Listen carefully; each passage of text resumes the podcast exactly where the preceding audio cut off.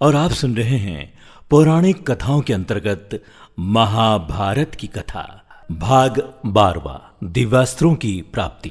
एक बार वीरवर अर्जुन उत्तराखंड के पर्वतों को पार करते हुए एक अपूर्व सुंदर वन में जा पहुँचे।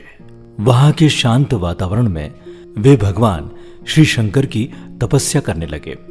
उनकी तपस्या की परीक्षा लेने के लिए भगवान शंकर ने एक भील का वेश धारण कर उस वन में प्रवेश किया।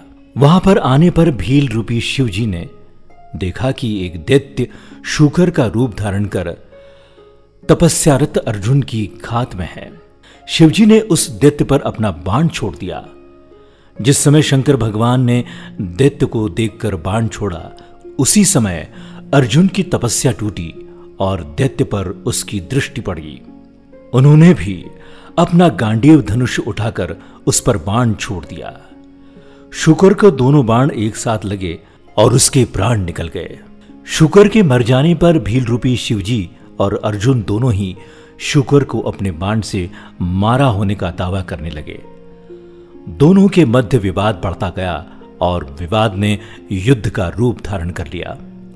अर्जुन निरंतर भील पर गांडीव से बाणों की वर्षा करते, किंतु उनके बाण भील के शरीर से टकराकर टूटते रहे और भील शांत खड़े हुए मुस्कुराता रहा।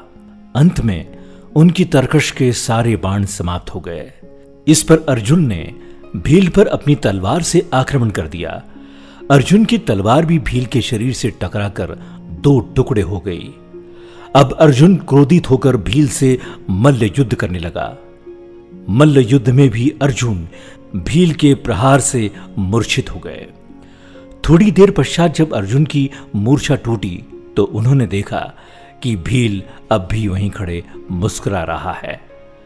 भील की शक्ति देखकर अर्जुन को अत्यंत आश्चर्य हुआ और उन्होंने भील को मारने की शक्ति प्राप्त करने के लिए शिव मूर्ति पर पुष्पमाला डाली।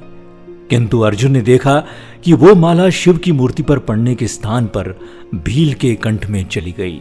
इससे अर्जुन समझ गए कि भगवान शंकर ही भील का रूप धारण करके वहाँ उपस्थित हुए हैं। अर्जुन शंकर जी के चरणों में गिर पड़े।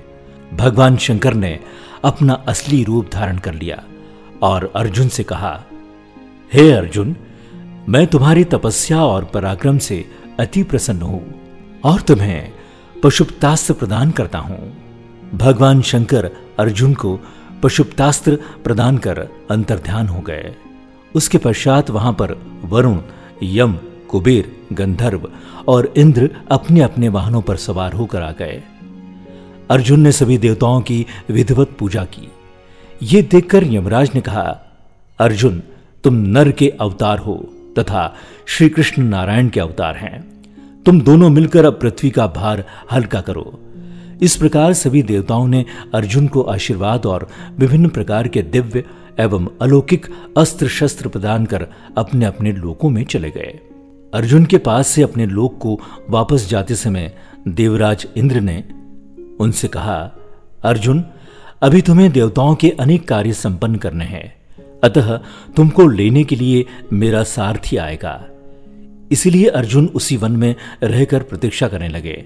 कुछ काल पश्चात उन्हें लेने के लिए इंद्र के सारथी मातली वहाँ पहुँचे और अर्जुन को विमान में बैठाकर देवराज इंद्र की नगरी अमरावती ले गए। इंद्र के पास पहुंचकर अर्जुन ने उन्हें प्रणाम किया।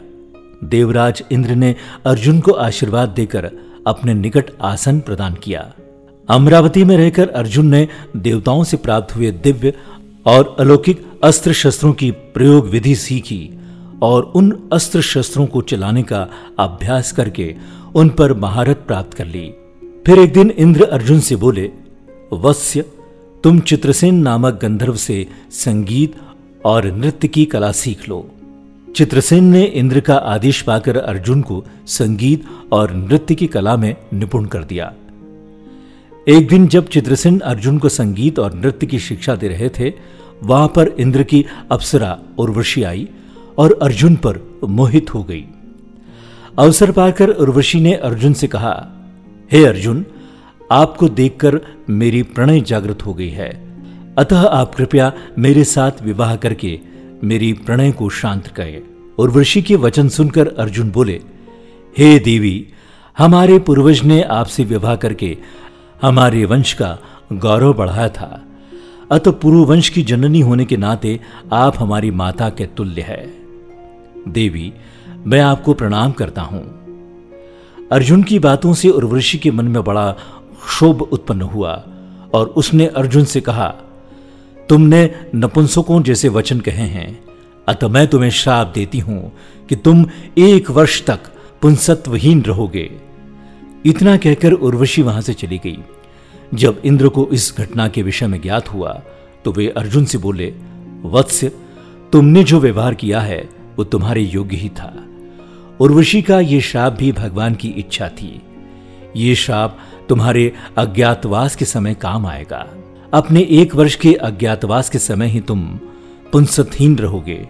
अतः अज्ञातवास पूर्ण होने पर तुम्हें पुंसत्व की प्राप्ति होगी। पौराणिक कथाओं के अंतर्गत महाभारत की कथा। अगले एपिसोड में आप सुनेंगे जयद्रथ की दुर्गति।